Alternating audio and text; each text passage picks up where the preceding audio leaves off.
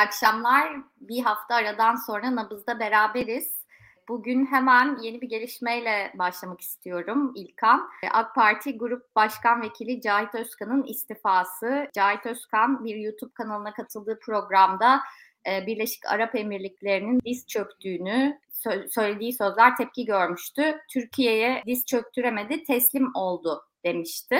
Bunun üzerine partiden düzeltme gelmişti ve sonunda bugün istifasını sundu. Burak Bilgen Özpek de bir tweet attı. Dedi ki Birleşik Arap Emirlikleri öyle bir diz çökmüş ki iktidar partisinin iç işlerine müdahale ediyor ve kimin hangi görevde kalacağına karar veriyor demiş.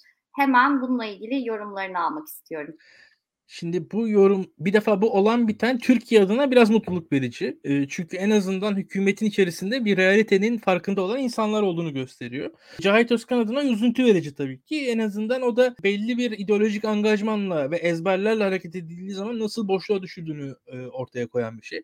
E, fakat bu e, seçmenlerde şu aşamada bir etki yaratır mı? Yaratmaz. Yani e, dış politikadaki Adalet ve Kalkınma Partisi'nin geri çekiliş, geri çekilmeleri, yenilgileri, başarısızlıkları kısa vadede etkili olmaz diye düşünüyorum.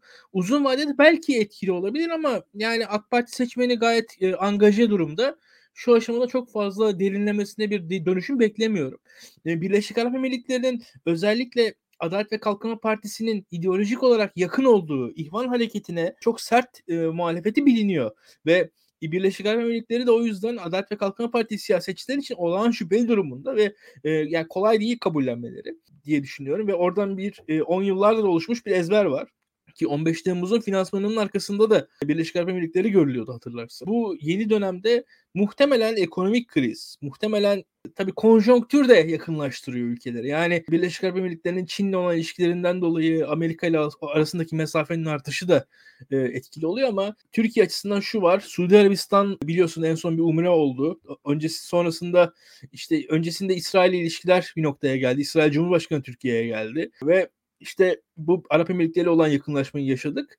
E, bu işin en sonunda da şeyi yaşayacağız muhtemelen Mısır ve Sisi geliyor. Çünkü şu gözüküyor Adalet ve Kalkınma Partisi'nin e, Orta Doğu macerası yenilgiyle bitti kısacası. Yani en basitinden. Biz bunu bunu yaşıyoruz. Bunun sonucu ne olur? Türk kamuoyunda çok fazla etkisi olacağını düşünmüyorum. Ee, Adalet ve Kalkınma Partisi şu aşamada özellikle swap vesaire alanlarında bir e, maddi e, genişlik arıyor kendisine. Bulabilir mi? Fazla bulamaz ama e, kısıtlamaların kalkması onlar için yeterli bile olabilir diye düşünüyorum. Çünkü dış ticaret alanında çalışan yakınlarım var. E, onlardan aldığım bilgiyle Suudi Arabistan'a özellikle ihracat yapamadıklarını söylüyorlardı. Suudi Arabistan Türkiye'nin özellikle tarım ürünlerini e, pazarladığı bir e, büyük pazar. E, Türkiye yani e, özellikle şey de yaşıyor biliyorsun. E, bu Covid-19 kısıtlamaları çerçevesinde hac, umre e, ziyaretleri kısıtlanmıştı ve Adalet ve Kalkınma Partisi dindar seçmeninin de e, şeyi vardı. Burada e, bir mağduriyeti vardı. Şu an Covid-19 kısıtlamaları kalkarken de e, aslında Türkiye'de Türkiye'deki halktan kısıtlamaların kaldırılması konusunda Suudi Arabistan biraz işi eli ağırdan alıyordu. E, onun da etkisi vardı. Beraberce bunları e, düşünüyorlar diye düşünüyorum. Burada şu e, arkadaşımızın yorumu önemli. Mısır'da para yok, onlardan para gelmez diyor. Bir taraftan e, ilginç bir şey hakikaten öyle ama Mısır önemli bir ülke. Yani Adalet ve Kalkınma Partiler de böyle düşünüyorlardı. Yani Mısır önemli bir ülke ve Mısır yani Türkiye'ye karşı Tayyip Erdoğan'a karşı bir tavır almaya başladıktan sonra dikkat edin Tayyip Erdoğan uluslararası itibarı, Arap dünyasındaki itibarı ciddi azaldı. Yani 2010 yılında Arap dünyasında dolaştığınız zaman Tayyip Erdoğan'ın göreceği itibarla bugün göreceği itibar arasında, Türk dizilerinin etkisi arasında, Türkiye'nin imajı üzerinde e, ciddi fark olduğunu düşünüyorum. Ve Sisi iktidarındaki Mısır'ın Tayyip Erdoğan'ın kurduğu ideolojik ve popüler hegemonyayı önemli ölçüde daralttığını düşünüyorum açıkçası. Ve Suudi Arabistan'ın, Arap Emirlikleri'nin tabii ki ilk başta Beşar Esad'ın bu aldıkları tavra karşı, Erdoğan karşı tavra karşı o kampın liderinin ben Mısır olduğunu düşünüyorum. Mısır'ı hiç küçümsemiyorum. Mısır yani Mısır'ı Türkiye'deki İslami hareket küçümsüyor. Kendisi ihvan kökenli olduğu için Mısır devletinin direnişi kuvvetliydi ve Mısır ekonomik olarak da çok da bir felaket bir yönetim sergilemedi. Beklenmediği üzere. Bir başarısız olacağını ben bekliyordum açıkçası Sisi'nin. O kadar da başarısız olmadı ekonomik olarak. Şu an sıkıntılar yaşıyor tabii bu pandemi ve e, Ukrayna Savaşı dolayısıyla özellikle tahıl fiyatları biliyorsun Mısır'da her zaman olayları tetikleyecek şeylerdir. Ama yine de Mısır e, 10 yıldır ayakta. ve Mısır e, etkili diye düşünüyorum. Şu an bu tüm hikayeler zaten Mısır'la başlayacak ki yani yine Ukrayna meselesiyle beraber tekrar gündeme gelmiş Doğu Akdeniz petrollerinde de Türkiye'nin temel olarak esasında destek bulması gereken ülke Mısır. Ve Mısır Türkiye'nin yanında tavır alırsa Doğu Akdeniz'de dengeler değişir. Türkiye'nin Doğu Akdeniz'de bir e, hareket etmesi için yapması gereken hani yanında durması gereken ülke Mısır. Libya ile bir anlaşma yaparak Türkiye hani o mavi vatan paradigmasını savunmaya çalıştı ama aslında orada asıl anlaşılması gereken ülke herkesin bildiği gibi Mısır'dı. Ben Mısır'ı ciddi alıyorum açıkçası. Bunların hepsinin değeri var ve Mısır Doğu Akdeniz petrolünü de kullanmaya başladı. E, bunu da önemsiyorum. Bu açıdan e, Türkiye e, müdahaleci e, politikasının Arap dünyasına birazcık üstten bakan, Arap dünyasının demokratikleşmesi, belki ihvanlaşması çerçevesinde olan politikayı sürdüremedi. Bu politikanın maliyetleri getirisinden çok daha fazla şu an Türkiye için diye düşünüyorum. Türkiye ondan geri durdu. Bunun içinde bir kurban da Sayın Cahit Bey oldu. Geçmiş olsun kendisine. Ama bir yandan da şu var. Demek ki işler ciddi. Demek ki işler ciddi ve şunu da gösteriyor.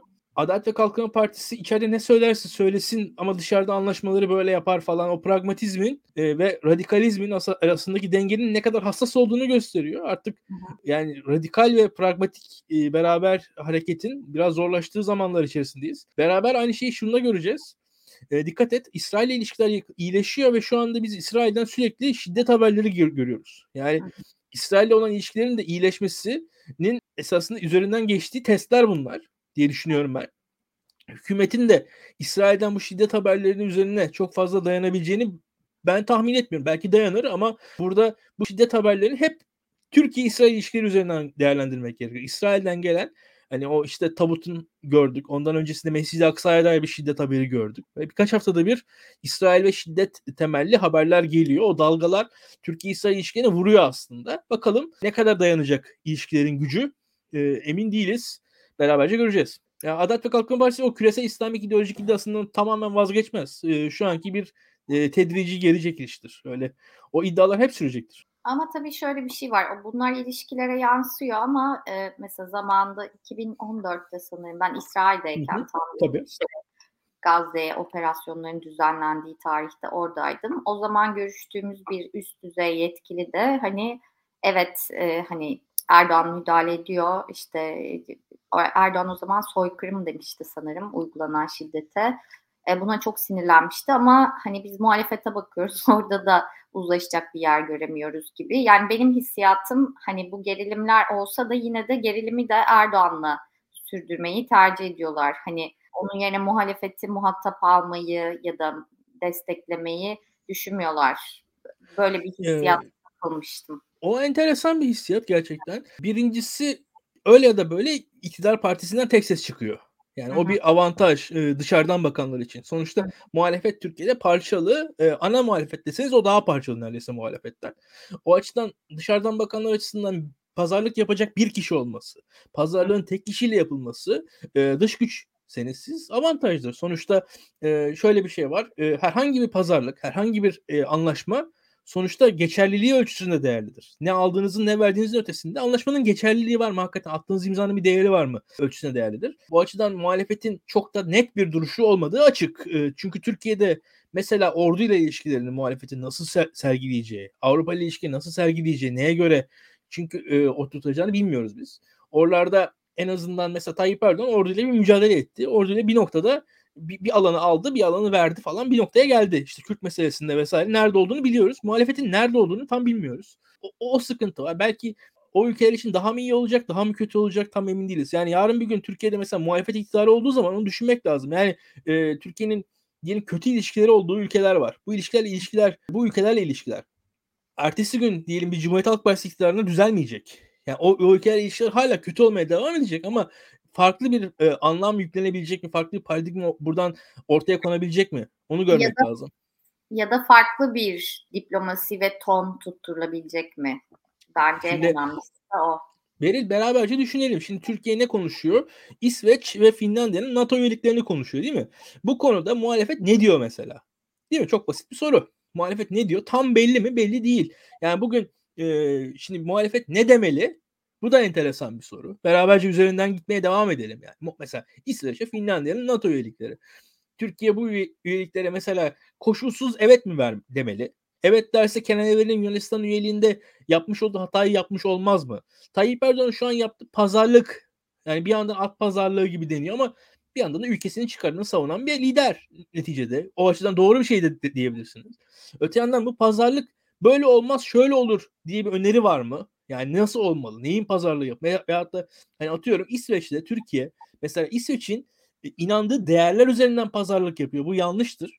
Halbuki Türkiye'nin e, çıkarları üzerinden biz pazarlık yapmalıyız denebilir. Yani nedir mesela İsveç'in değerleri işte insan evet. hakları, ifade özgürlüğü vesaire onun pazarlığını yapıyor Türkiye. Evet ee, ama şöyle bir şey var yani muhalefet geçmişte çok uzun zaman hani sırf muhalif olmak için hep iktidarın karşısında konumlandığından belki de şu anda o pozisyonu yakalamakta zorlanıyor olabilir diye düşünüyorum. Ya şöyle bir şey var Beril. Ee, şimdi hükümetin yaptığına muhalefet karşı çıkmaya çıkıyor ve ezberden karşı çıkıyor ve devamında şunu söylüyor.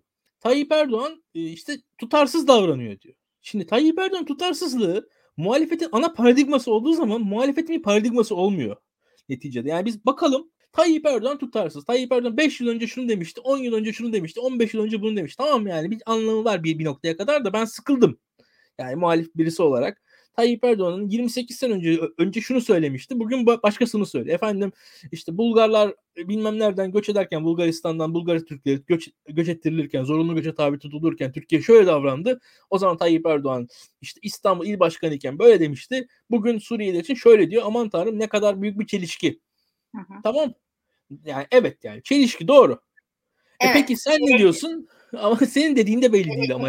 gelecek vizyonu eksik. Hep geçmiş üzerinden ilerliyor. Bir gelecek vizyonu eksik. Yine muhalefete değinmişken e, şeyi de sana sormak istiyorum. Bu Kılıçdaroğlu'nun Sadat'ın kapısına dayanması ardından işte Erdoğan'ın işte nedenini biliyoruz başaramayacaksınız. İşte yöneticilerin hiçbiriyle ilişkiniz yoktur açıklaması. Ama işte gazetecilerin de işte ortaya çıkan fotoğraflarında bir anlamda bunu yalanlaması.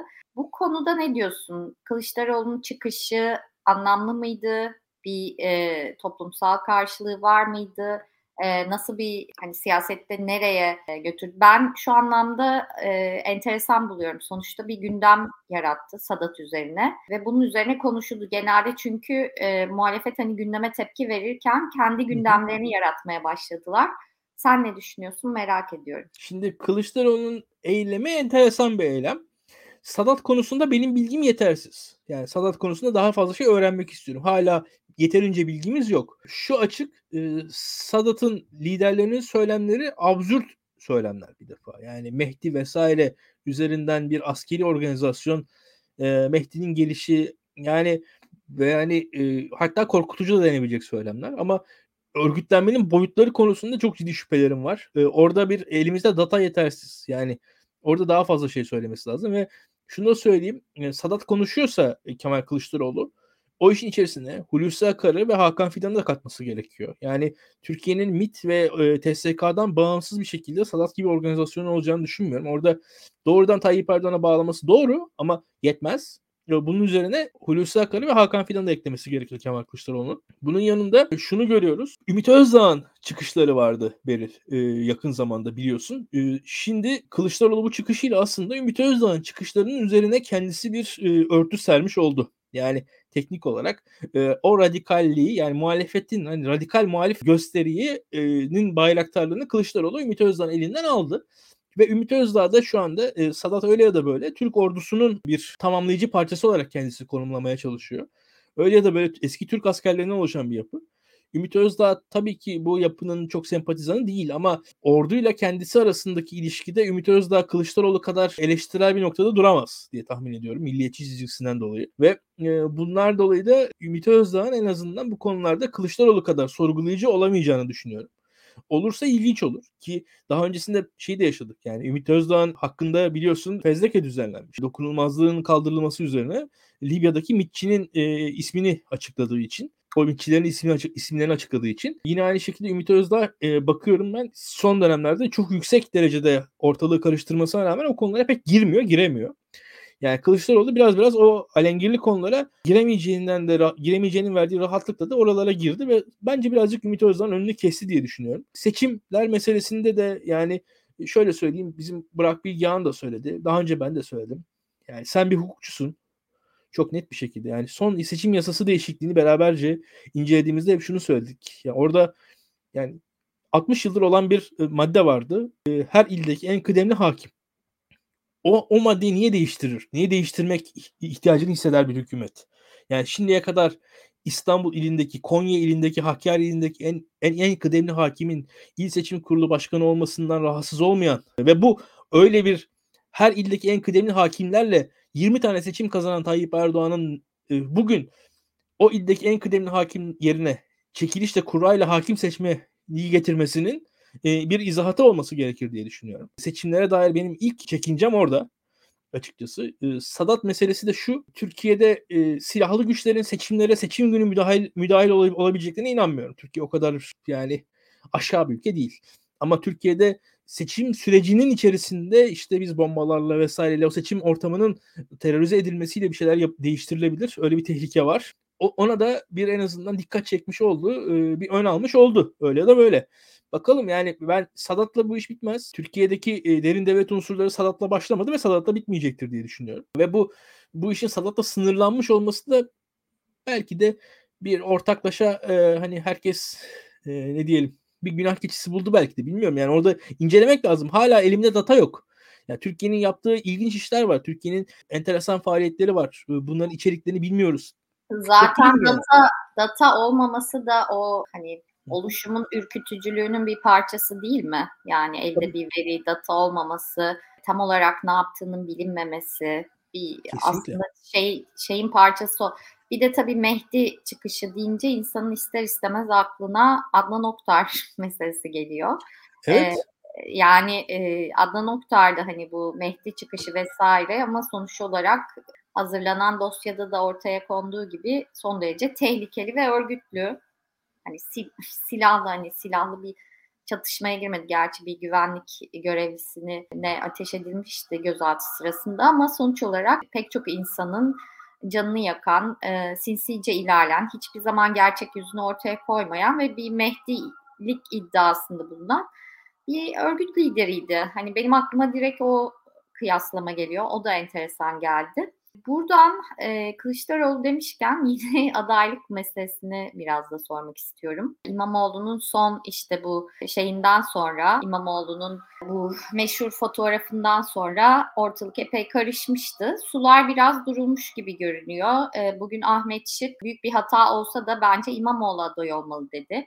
Herkesin aklındaki tek soru kazanabilecek aday kim ve kim aday olacak? Sen ne diyorsun? Bu sözcülük makamı kaldırıldı. Murat Ongun biraz geriye çekildi ki çoğu insan bunu isabetli bir hamle olarak gördü. Çünkü artık Murat Ongun hani bir basın danışmanı olarak İmamoğlu'ndan daha ön plana neredeyse çıkmaya başlamıştı. Sen ne diyorsun? Nasıl değerlendiriyorsun İmamoğlu ile ilgili son gelişmeleri, e, fikirleri ve adaylığı konusunda ne düşünüyorsun? Ee, şöyle söyleyeyim ben sana Beril. Ee, şu aşamada muhalefetin hani aday totosu aday lotosu oynayacaksak e, bahislerde en e, düşük oranlı bahisler Kılıçdaroğlu'nun gayet net gözüküyor. Yani şu an Kemal Kılıçdaroğlu muhalefetin potansiyel adayı şu an Kemal Kılıçdaroğlu. E, ne olabilir? Kemal Kılıçdaroğlu'nun adaylığını ne engelleyebilir diye sorarsan e, onun da cevabı basit. Anketler. E, çok da düşük bir ihtimal de değil ama bir e, öyle ya da böyle Kılıçdaroğlu'nun ekibi anketlerde kendisinin adım adım yükseleceğine inanıyor. Kılıçdaroğlu'nun oylarının giderek artacağına e, inanıyorlar. O artışın sonunda o artışın sonunda Kılıçdaroğlu'nun %55'lere varacağına inanıyorlar. Kılıçdaroğlu'nun oy oranının. Şimdi 55'ler gerçekten de rahat oranlar. %10'luk bir fark kolay kolay engellenemeyecek, tutulamayacak bir fark. Ama %10'un e, altında yani diyelim ki %51 ile anketlerde diyelim Kılıçdaroğlu %49'da Tayyip Erdoğan. E, seçim günü de e, sandıklara yeterince sahip çıkılamaması ortamında yani çok da değişebilir bir fark. Yani bugün Urfa'daki seçimlerin e, güvencesi, güvenliği şaibeli olabiliyor Türkiye'de. Biz bunu yaşadık. E, Türkiye'de özellikle doğu bölgelerinde e, özellikle köylerde jandarma tarafındaki sandıkların nasıl oylar hani nasıl oy kullanıldığını biliyoruz az çok. E, böyle sıkıntılar var. Onun dışında tabii sandığın başında siz oyuna sahip çıkmıyorsanız o oyları bir şekilde itiraz ederek, e, geçersiz kılarak e, azaltma şansı var diye düşünüyorum. E, ilk aşama böyle. E, şimdilik diyeceklerim bu kadar. Şimdilik diyeceklerim bu kadar. Zaten birazdan konuğumuzu yayına alacağız. ben ikinci turda birlikte olamayacağım. Ne yapalım İlkan istersen konuğumuzu